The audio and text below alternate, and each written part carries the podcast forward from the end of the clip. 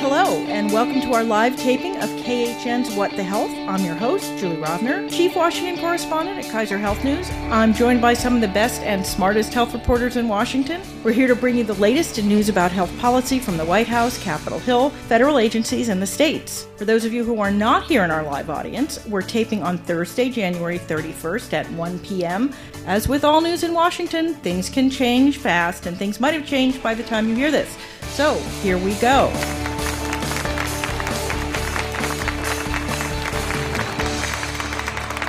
Today we are joined by Joanne Kenen of Politico. Hello, everybody. Anna Edney of Bloomberg News. Hello.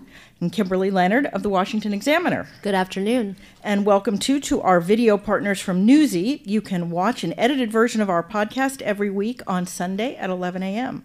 Also joining us today is our special guest, Tom Miller of the American Enterprise Institute.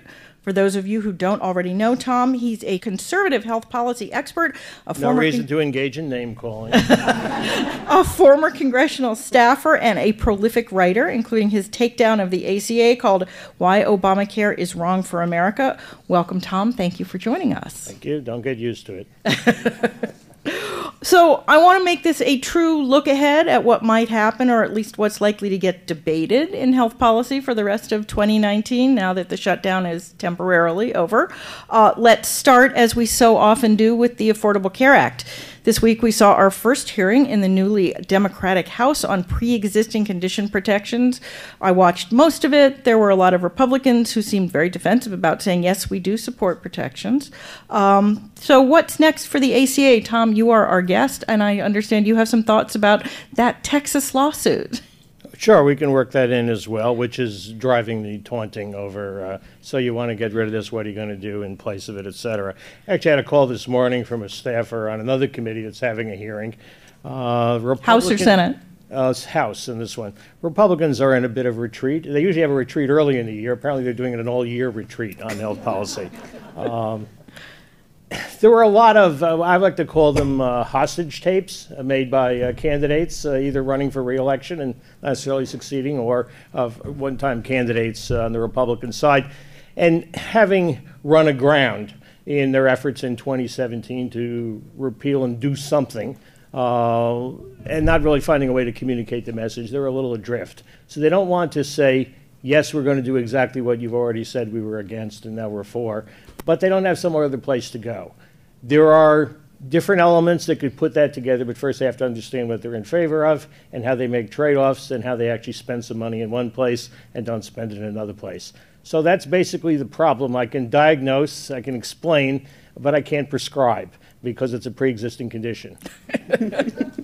Are the Republicans planning on trying to put something together while they're sort of out of power? I think they really want to be standing aside and uh, finesse it as long as they can without being planted in the ground.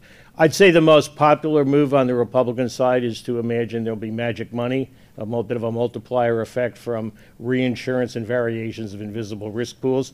That certainly worked to some extent in some waivers we've seen in different states. And the idea is that that gusher can continue on indefinitely. Now, the reason it worked in the early going is things were so distorted with pricing in the ACA exchange markets that you could do anything semi different and bring the prices down. But in the later stages, unless you put more money in in some vehicle or another to actually pay for care of people, you're not bringing down premiums down anymore. So it's either external funding or the same boat you're in. But that's the, the resting place with which they're most comfortable. I've suggested they have some other responses, which is the size of the problem is vastly exaggerated if you actually look at the data. They have to understand that. Then you have to say who you're going to subsidize and why you're going to subsidize them in what manner. They couldn't quite get there. They put some amounts in the 2017 legislation. It wasn't enough, it wasn't structured properly, and imagining that the states will do it miraculously on their own means they'll look aside and won't be anything there. So there are solutions to a small problem done effectively. Thus far, it's escaped most of the uh, would be policymakers on the Republican side as to how to explain that in a manner which is credible it makes sense. It's built off the continuous coverage uh, model of HIPAA to some degree, but you also have to plug the extra holes. So panelist guys, you've uh, or gals, I guess. Um, you all have been. We've been talking about this for for some time. Do you see anything on the sort of ACA front, or are the Democrats jumping right ahead to, to other things they might want to do on health care? Sort of make statements. My favorite little tidbit related to what Tom started with. Um, we reported this week. You know, Texas, as you all know, is one of the leaders of the lawsuit against the ACA. That has they won the first round, and they have absolutely no plan in the state of Texas to what They have one plan. If at first you don't succeed, try, try again. Uh, here's here's my favorite part about their non-existent plan. Um, if in fact the ACA would be completely tossed, which is what they're asking for, which mu- is not what most people expect to happen at the end of the day, but who knows? Um, they want. It has been suggested that they use a 1332 waiver to come up with a substitute. Well, the problem with that is there will be no 1332 waivers because they're part of Obamacare and they won't exist. So that was my favorite healthcare factoid from the state of Texas this week. Assume a ladder. Right, or a can opener. Yeah. Right. last year, obviously, there were there were some bipartisan ACA fix bills, as Tom mentioned, reinsurance, putting back the cost sharing reductions. They were uh, felled, uh, if you will, by fights over abortion.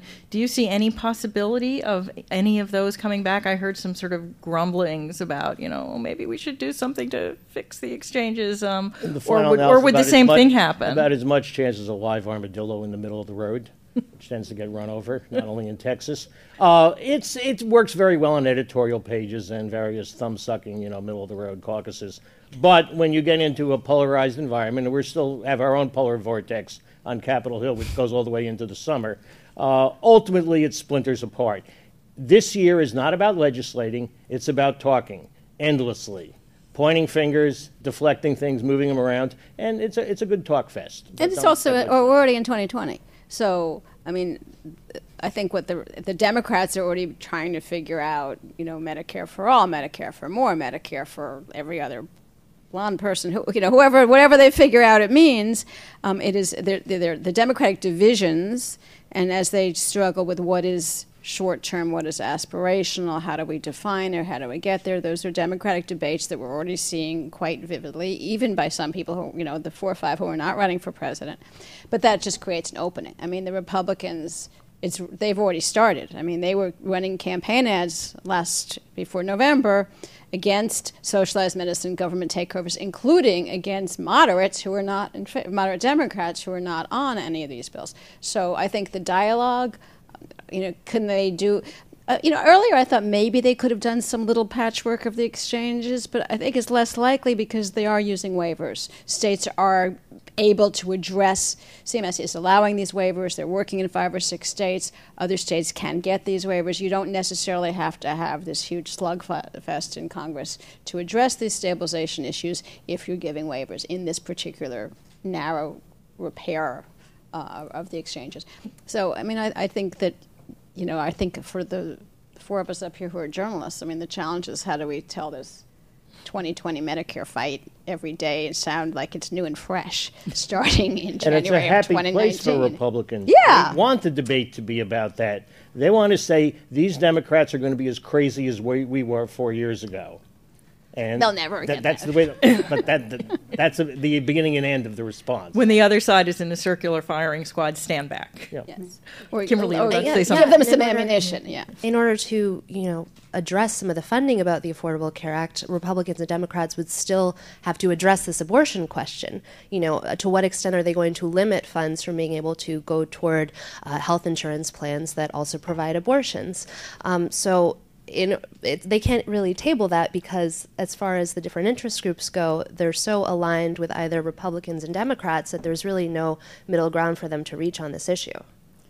Which is, and of course, it was the abortion issue that almost prevented the ACA from becoming law in the first place, just because of Democrats versus Democrats. It wasn't even Republicans that, that it was hard. Anna, you are you are you unanimous? You don't see much happening on, on coverage this year. No, I don't. I don't see much happening on I, coverage. I think some of the states will play for th- will play for things. I mean, I think there are a lot of a lot of discussion in the states. Some of the states may actually get from the discussion to the action. Um, you know, there- there are, a number of Democratic ideas uh, in a lot of say the Medicaid buy-in. You know, whether it's going to happen, I don't know. Whether you're going to hear about it, yeah, you already are. There's Medicaid buy-in discussions in a few states. There's public option uh, discussions in a couple of states. A few states have already passed an individual mandate. Others could. I don't think many will, but we could see a few more. A few states are talking about different kinds of subsidies. Um, um, California's talking about covering the undocumented. Um, so, so could you see things in in states that would um, lead toward greater coverage or some kind of a strengthening or shoring up or expansion of the ACA? You could see that. Um, I would imagine we will actually see some of these things happen. I don't think we'll see, you know, if all of them happen. I, th- I think there'll be a few states that take step forward. Do you think any of the states are going to put back mandates? I mean, there was some muttering about that. California, Uh, four have, or is it Yeah. four? Am I correct? It's four. Four. Yeah. Um, and California's talking about it. I don't think it's. I, I can't think of an obvious state where they haven't done it that they're going to. Except for California. It Maybe they didn't do it last year. Well, I mean, I'm California not positive blamed California. yeah did. California blamed the um, shortfall in their um, new enrollees this year on the lack of the individual mandate. But if you look at, for example, New Jersey's data, I believe that they had lower enrollment and they've already reinstituted the individual mandate. So at some point, some of the other things that California is looking to address, like adding more subsidies to people um, so that they can afford a lot more health insurance plans, might do a little bit more to move up some of those numbers. So we will see. All right. Well, I want to talk briefly about Medicare for all because that's what everybody's talking about this week. Um, Senator. Next week. You think it's going to change next week? no, I'm just saying that Senator Kamala Harris No, this declared week her. we're actually talking about the weather. Next week we're going to go back and talk about Medicare. Senator Harris declared her candidacy for president and seemed to shock some people by saying that yes, she does want to eliminate the private insurance industry, um, which is what Medicare for all purists have been saying for I think decades, not just the last few years. Um, how are the battle lines shaping up? I guess I'm still sort of getting over the shock that people uh, d- did not know that that was part of Medicare for all. Um, although we have seen, and I think we talked about this last week, uh, we have definitely seen that the public has very different feelings. That you ask them what they think about Medicare for all, and they like it, and then you tell them what Less it might them. generally mean, and they're like, "Oh, well, that's not really what we thought." So where are we in the Medicare for all Every debate time this I week? report on the Medicare for All Act, um, I include a section about how it would abolish private insurance, and I get so many messages on Twitter about how I'm wrong and I don't understand the bill, as if I haven't read it, which I have. Um, but there is a lot of misunderstanding about it. Um, well, of course, there's a lot of variations too. and, well, and what's interesting though is for those who are really big proponents of, of the Medicare for All Act, um, you know, just even outside advocates, they would say, well, yeah, of course. What's the big deal? We have a lot of inefficiencies in our system. People aren't getting access to care, et cetera. So a lot of a lot of folks are pretty unapologetic that this is what would occur. Um, the question then is probably going to be for Democrats how do you know get um, the public on board that this is something that they would also want to see happen. Well, I think you also saw Senator Harris walk back her comments a little bit um, when her spokesman came out and said that, well, she also would support, and she has supported, um, an idea of opening up Medicare for more people. It wouldn't have to take away insurance and you know be for everybody. And I think that that is the, that's the battle lines you were talking about, and where we're going to see people um, start to fall. And I and we've reported that kind of at Bloomberg that the idea um, of starting, you know, of talking about the fact that everyone's insurance could go away is the extreme left position. So when you actually take it to Congress, when you might have hearings or um, things like that, it, it gives uh, moderate Democrats something to support in the Medicare. You And look know, more eh, moderate. Buy-in and look more moderate. This, yeah. this is the Overton window that I that the, the other thing I've learned a lot about in the last couple of weeks. If you if you if you take your starting bid way out, then you come back to the middle and what seemed very radical before. It doesn't seem very radical. Is And that the art of the deal? And also, and what Anna's talking about is that, that that's opening the current Medicare system to more people, whether you do it on an age basis or there, there are a number of ways as a policy. You know, it's usually talked about as a buy-in for 50 and up or 54 and up or what, you know, some variant of that. That's the, the most common. There, there are infinite variations. That's the most common one. But th- when you're talking about Medicare for more, you are talking about Medicare that we all know. When you're talking about Medicare for everybody, Medicare for all, that's what I mean. About one of the problems with what's the language and the semantics, and nobody agrees on what the wording is. It's not that we take the current Medicare system as it currently exists and just cover every American with it. I mean, if you look at the Bernie Sanders bill, which is sort of the the Uber bill of, of this, it, it's a different system, which would still be called Medicare, but it's not just taking what it is not necessarily, since there are people, I mean, it, that's what I mean. It, it could be or could not be. It is not necessarily taking the current Medicare system that was started in 1965, which you all know about and your grandmothers are on, et cetera, and just saying, well, we're all going to be on that. It could be a whole new thing. And no, we've also seen legislation for a Medicaid buy-in. So in, yeah. some states, yeah, Nevada, New Mexico, Nevada's talked about. it, I think one other. And Brian Schatz of Hawaii, mm-hmm. who has as a, a long as med- Medicare for all can be whatever someone wants to define it as, it'll poll very well. The problem is that it becomes a nearer term possibility, you run up against the three or four standard stumbling blocks. The easiest one is anything that's disruptive is usually a dead end in health policy, which is why we have so much trouble changing beyond the status quo. We criticize, we have a critical majority. Majority is critical of the health system until you have to do something else. Then they're opposed to that as well. Then you've got the sticker shock. It doesn't matter whether you think in the long run you're saving money. It's just too much big dollars running through the budget and tax side of government. People freak out at that can't happen in that manner. Then you get into the vested interest and the people saying, I'm not going to do as well under this system as the current one, so I'm going to fight this.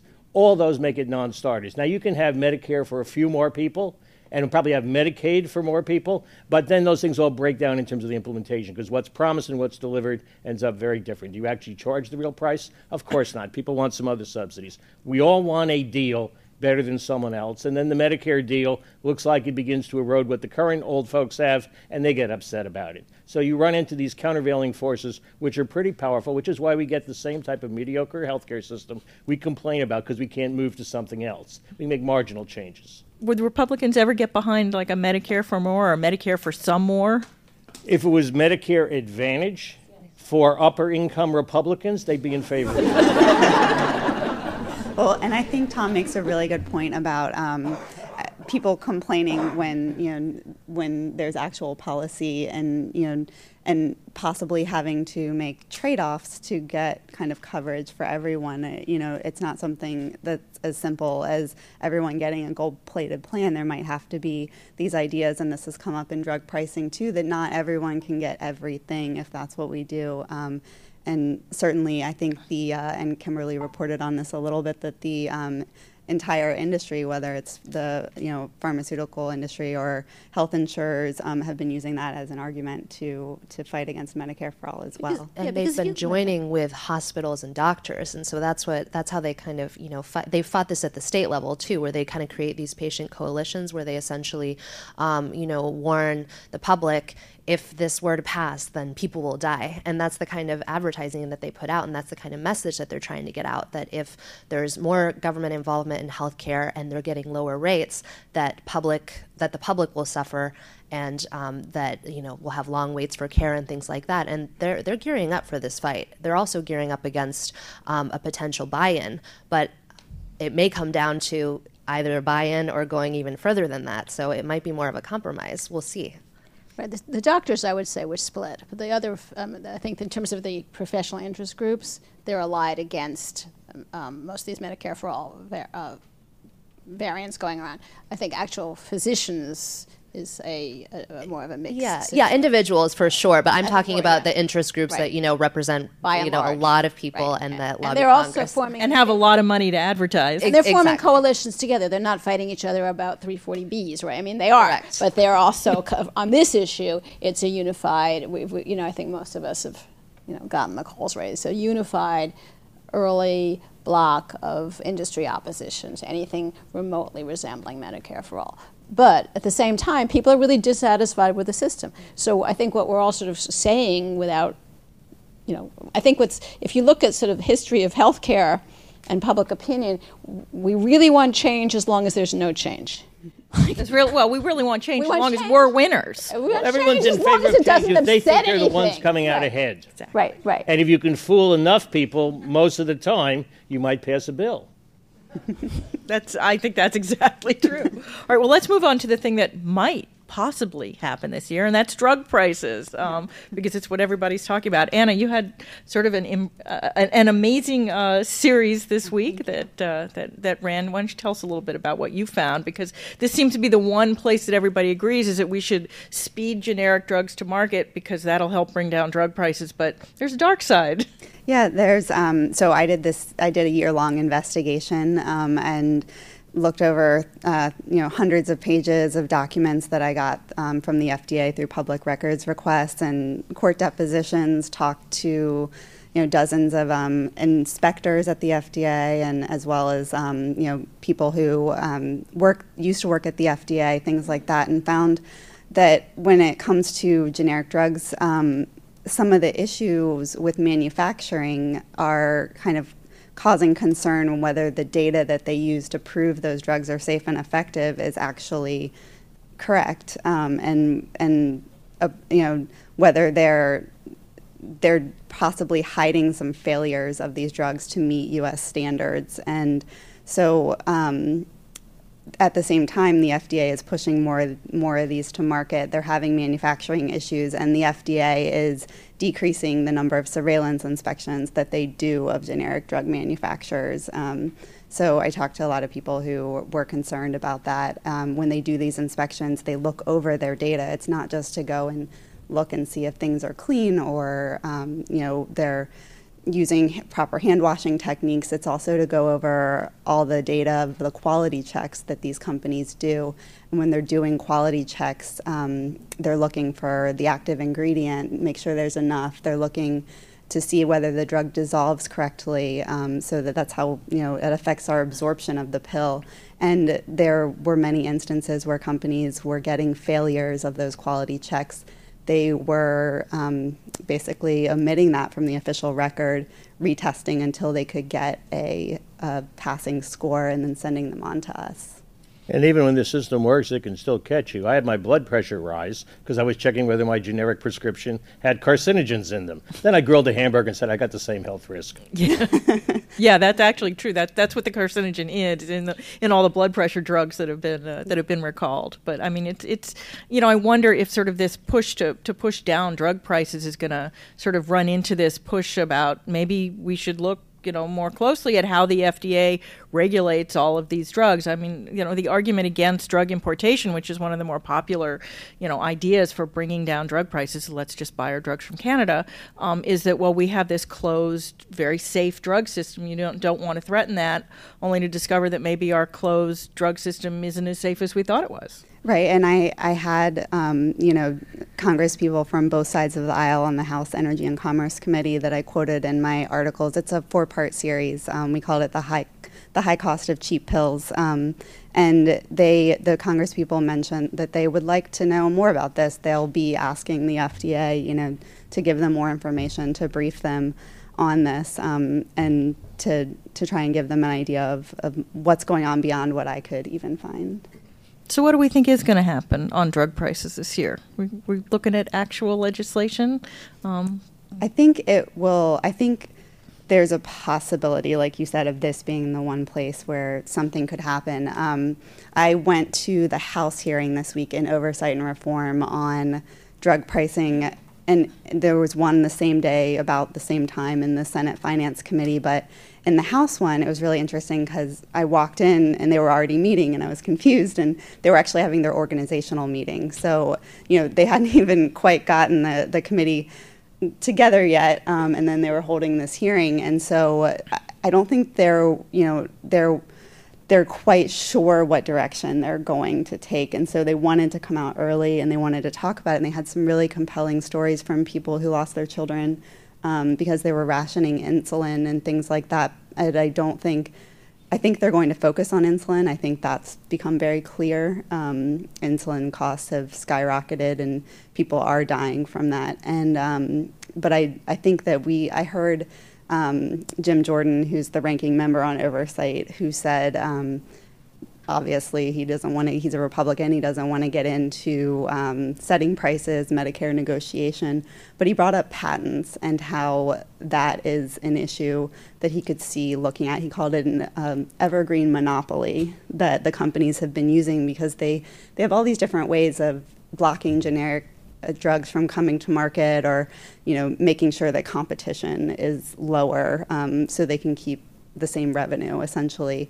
And so I think I wrote actually in 2017 when um, Secretary Azar was being confirmed when he had his hearing in in the Senate um, patents was seem to emerge from those hearings as the one place that Congress might be able to agree and pass something. And yet, the easiest thing to pass in end of year legislation, smuggled into other stuff, to say, look what we did, is to find the most egregious abuses, which are small, have a narrow solution to try to curb them till they think of another way to do it. And that'll be considered a success on Capitol Hill. I mean, there are a lot of political cross currents because, I mean, this is an odd situation where um, one of probably the only one I can think of where the Democrats and President Trump are closer on some of these drug ideas than the president is to mo- most of the Republicans. But you also have Grassley, who's now back in charge of finance, who's who's very skeptical of the drug companies, always you know has been for years, and much and a huge difference from, from his Hatch, predecessor, right? right so, so, I mean, I can see th- I can't see the entire forty point wish list going through, but can I see some drug legislation, bipartisan drug legislation. Can, can I envision that as a possibility this year? Yes, I can. Can I envision, can I see areas of compromise that are, that are realistic? Yes. Am I certain it'll happen? No, because there's so much politics and this is a crazy town. I mean, crazier than it usually is. I mean, for the last few years. So, they did they decide this is a win-win on opioids? They decided this is in the public interest and this is a win-win. They want to do it. Can we get to the point where drug prices becomes a public issue and a win-win up to a certain, not a radical change, but things that might make some differences? Yes, I can see that scenario, and I can also see, as I said, we're in 2020. We might even be in 2024. So, um, you know, the politics get into the Democrats want to work with Trump. Just try. You know, I mean, there's so many things up in the air. The government's just been shut, right? I mean, we're not really even up and running again, and we could be shut again in three weeks, and you know, two weeks um, Two weeks. It, it, it's. I, I don't pretend to have a crystal ball. So yes, can I see stuff? Yes.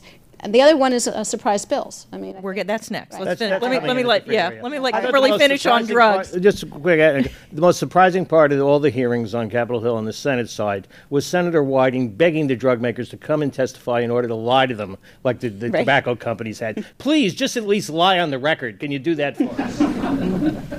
Well, he was there. Senator Wyden was Congressman Wyden when the when tobacco executives right. came. Look what it did for them. Yeah, well, it was quite a hearing, though. Yeah.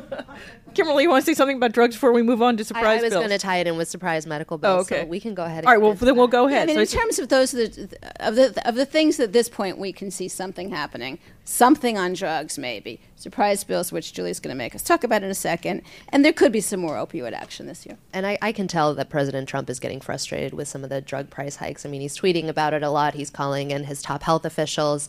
Um, it seems as though he's really pushing them to kind of you know deliver on these results. He seems to really want to you know hold uh, to, to see those you know prices go down.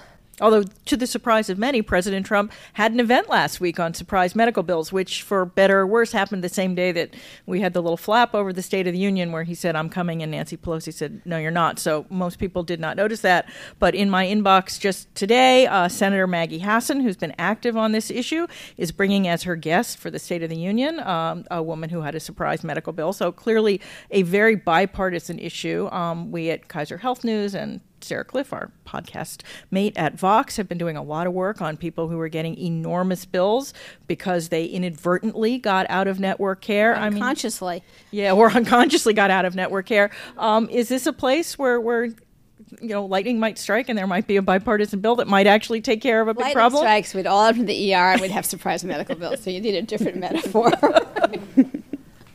yeah, there's going to be legislation. Uh, it may be a thumbnail of what can be done. The hardest thing to agree on is what you do with it, as opposed to we're all against it and we want to curb it, because you've got a variety of possible prescriptions. Some have been done already at the state level. I would come from the direction of thinking about how you change the incentive structure so that anybody who tries to drop a surprise medical bill ends up in a worse place in terms of what they can collect. You can have default rules, whether you go all the way back to common law or whether you go to some other type of proxy, we'll pay this much unless you declare what your prices are up front. And if you don't do it, then that's the world you're in. You can go all the way down to paying Medicaid prices. Those are better action forcing mechanisms. The only drawback I'd say in all this is we should have a little bit of a positive incentive to be insured and be in network. Yeah, but these and if are- you I get was- exactly the same price by showing up blind and unknown, then you're undermining some other considerations in how you want the health. But these are people who are insured. In fact, Sarah's um, Well, you've uh, got the problem in terms of out of network. You Right. Also, you've got pricing rules, whether it's on site or in. There are certain types of doctors.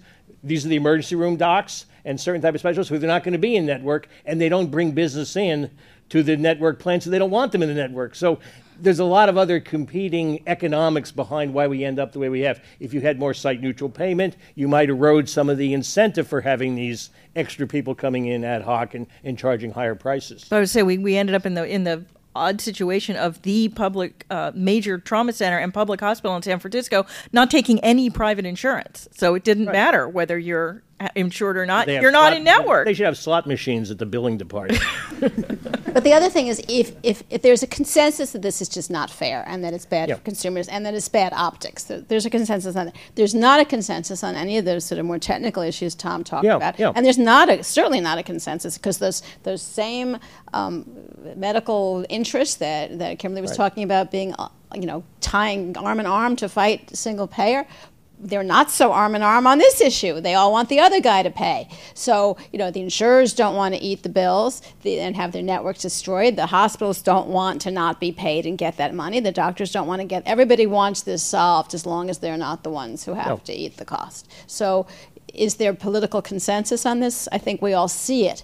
Is there? I mean, the, the solutions can be quite technical. I mean, percentages of Medicare. They could play the arbitration game, which is the way Right. where each side is trying to guess who's more out of line. Right, but the, the solutions, the, the, the, the bipartisan goodwill is there, at least today, right? I mean, I- we, we, we all see momentum on this. The, the solution could get dragged down by the, the, the food fight course, on the yeah. industry side. about how, how you actually Yeah. do it. Kimberly wanted Right, to say exactly. something. Well, toward the end of last year, when we saw the um, the stabilization bill for the Affordable Care Act fall apart, then the Senate Health, Education, Labor, and Pensions Committee started holding hearings looking at this particular issue about dealing with healthcare costs, and a lot of it focused on these sort of surprise medical bills. Um, and it does seem like the turf war is going to be a problem, but it was interesting. I, I caught up with Senator Lamar Alexander, who chairs the Help Committee, um, last week, and it was funny because he had all these notes about the shutdown that he was ready to talk about, and he kind of put them away um, because he was then more uh, ready to talk about surprise medical bills. Um, and he seemed pretty enthusiastic about it. Um, a lot of members are. They seem like they they hope that they can at least come to some sort of a bipartisan compromise. You know, from um, the perspective of conservatives, they see it as being a, a lack of transparency issue. Um, that you know, someone who's administered something while they're not conscious or given a drug without any information about how much it might cost is not you know given the full scope of information they need to be you know a patient and a consumer of healthcare. Um, so you know, they are certainly fired up about it. I think that um, it was a surprise to us all that President Trump had, uh, you know, a, a, a White House meeting about it, and he hosted people who were talking about their situations and all that. And he kind of also tied it in, Including some of someone from KHN's Bill of the Month series. I know, I know. I found the link and I linked off to your story. um, so it so it does seem like they're fired up about it, but again, it comes down to who then is at the very end of our interview. He said, "Well, someone's got to pay the bill," so he kind of does see that this is going to start, you know, coming up as uh, you know who's going to be who's going to be taking the brunt of the cost on this potentially. All right, we're going to turn it over to the audience for questions in one second. But Joanne, first you you started to say something about more opioid legislation. You think I, that I might be seen another anything bill? specific on this. I mean, they they've done two big bills. They did CARA, and I believe it was late 2016, and then they did the. Uh, the, the large package of opioid bills in in um, October, I believe it was signed. Do, do is this over? Obviously not. I mean, the other thing that you hear from some both some experts and advocates and the states, uh, and that we've talked about briefly in, in previous podcasts, is that this country does not just have an opioid problem. This country has an addiction problem and a mental health problem and a suicide problem, and there um, and a fentanyl problem that's getting into other drugs, and a um, legal tranquilizer problem, and, and it, it, there's an addiction crisis. And so, did we target it? And uh, opioids being the one that's killing people every day. I mean, opioids had to be the first thing you go for. I don't. I, I mean, I don't disagree with that. I mean, that it's like 115 people are dying a day. Something it may have dropped a bit, but we're in that kind of number. Um, but did did we solve it? We didn't solve it. Did we solve an aspect of it? We didn't even solve an aspect of it. So can you know some of the states are saying they need freedom to use this money for you know other kinds of uh, addiction problems. I, I I think there will be more mental health slash addiction legislation, whether it'll be this year, because it also takes a while for programs to get set up. Money was allocated, and the, the, states then have to go through contracting and granting and figure out who gets it. And, and, and then, frankly, we also don't know enough about what works. I mean, the scientists don't know enough about what works. Or if you, the best treatment, which is medicated assisted treatment, still has a 50% relapse rate. So, you know, what is Congress's role in this? It might be to write more checks. Um, it might not be this year because they did put several billion. But, but I think anyone working in this field or um, and, and, huge numbers of Americans have been affected. Huge numbers of people in this room probably know people who've been affected. This is not over. Congress has proven it can be bipartisan on this. I don't see an immediate bill or an immediate step, but within between now and the next two years, I, I think the, the issue could come back on a federal level. Maybe in a simple way, just more appropriations, or rather than more policy, but. I, we're not over it. I don't think anybody on our, the planet thinks it's over. Okay, we're going to open it up to questions. There's a microphone in the back. Please wait for the microphone to get to you. Uh, please tell us who you are when you ask your question, and please make it a question. Um, I'm Lexi. I'm a student at George Washington University. And I just wanted to ask if you guys can comment on pharmacy benefit managers, if you think they'll be reported on in 2019. Good so, question. it's a good question. Um, so there is a um, an administration proposal that none of us have seen yet um, to look at these anti-kickback laws that the pharmacy benefit managers basically benefit from and how they do their operations. Um, and just the other day, it was either yesterday or the day before, um, Deputy Secretary Hargan said that they are getting really close on that, that they've been working um, on it. He was, um, it's at the Office of Management and Budget right now, meaning the White House is reviewing it. Um, so all we know is the the title essentially, which says you know to that it looks like it could eliminate or reduce somehow the anti-kickback statute. So I think that might actually it may not be Congress. Um, it may be the um, maybe the administration that's looking. And, and what would that do?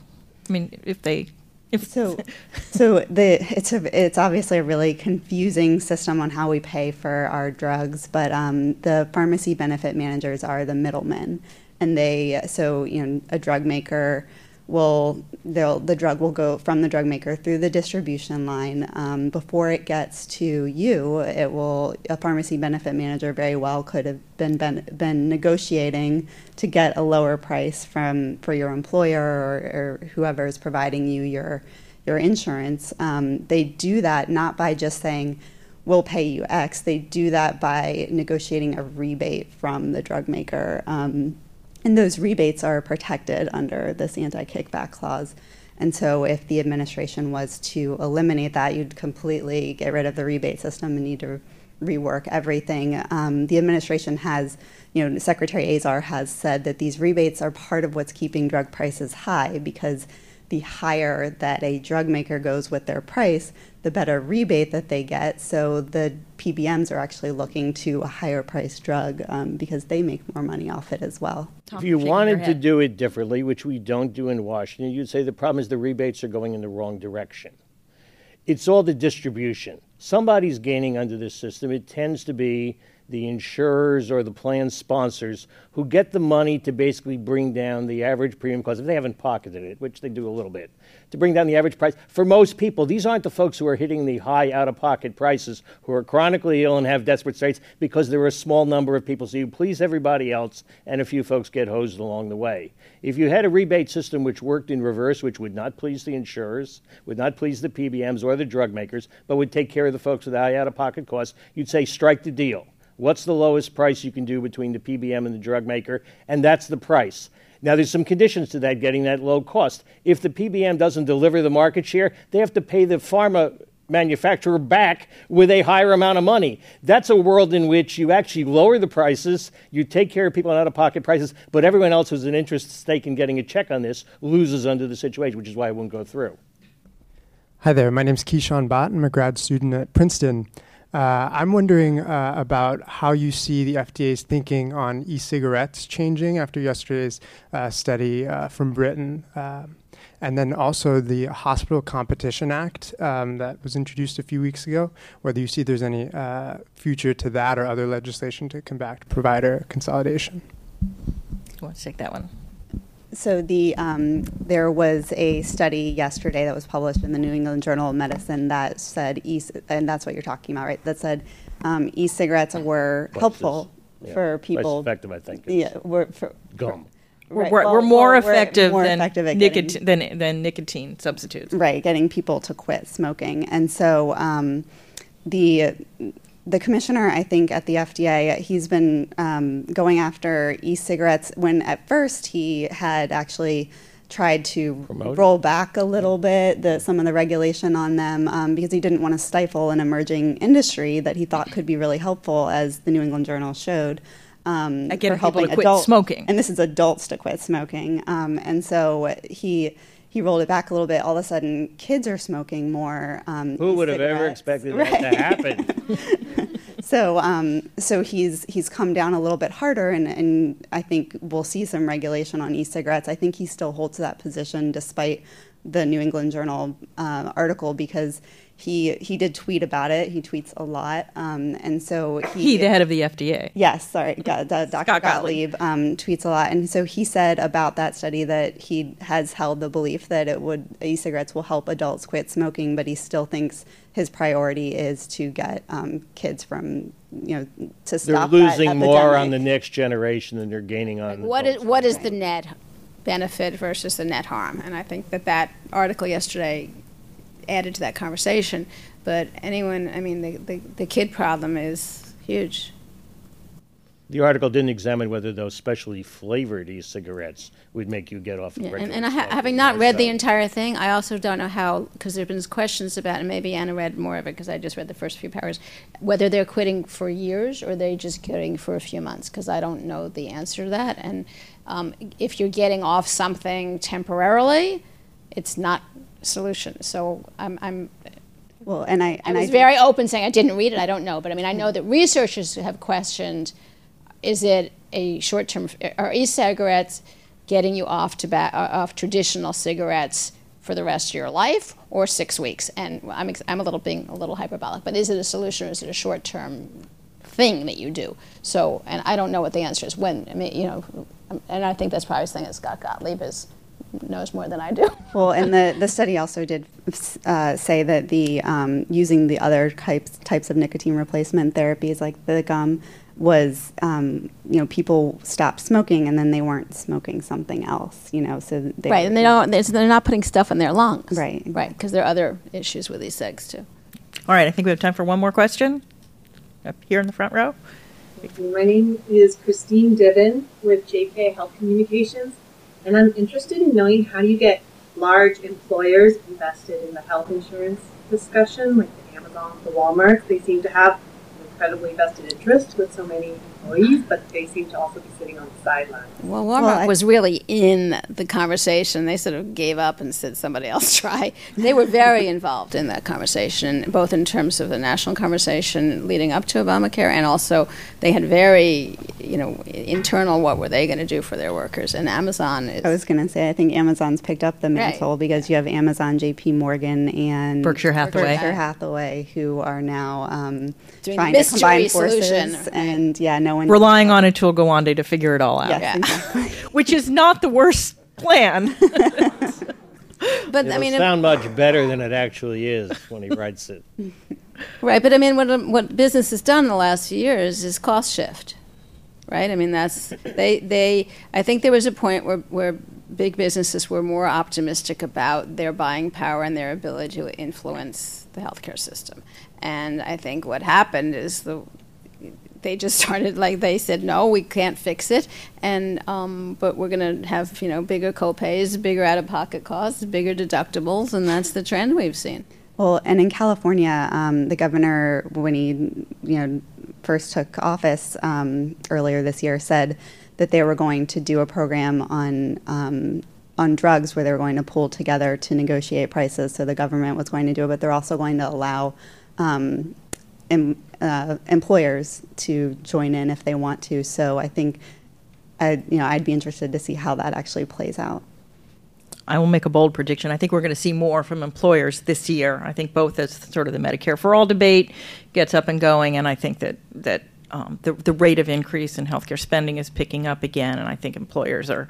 You know, they may be sitting on the sidelines, but I think that kind of like the Republicans are trying to decide what it is that they would like to say. But also, you know, a lot of people expected when the Affordable Care Act came online, a lot of people expected employers to cut coverage, to drop coverage, that it's cheaper to pay those fines than it is to cover. Uh, to, to cover people, and employers are still committed to the idea of employer coverage. They still think it's good for their business and their workforce, and they still think they have more control than the government would have. I mean, they're not going to be crazy about single payer. Um, so I think the government, the, the, the employer role in the debate will change as this national debate changes. They're they're still vested in the system, but I don't think they think they are the solution. All right, well, that is all the time we have for today. I want to thank our studio audience for coming in on this crazy cold day, although it's not as cold as the Midwest. Hopefully, you had a good cold time. enough, and if not, I think there's still some snacks outside. Uh, for you out there in podcast land, thank you for listening. Thanks to our guest, Tom Miller. If you enjoyed the podcast, you can subscribe wherever you get your podcasts. We'd also appreciate it if you left us a review. That helps other people find us too. If we didn't get to your question, you can always email us. We're at whatthehealth, all one word, at kff.org, or you can tweet me. I'm at Jay Rovner. I'm at Joanne Kenen. At Anna Edney. At Leonard KL. You want And I've sworn off Twitter. There you go. we will be back in your feed next week. In the meantime, be healthy.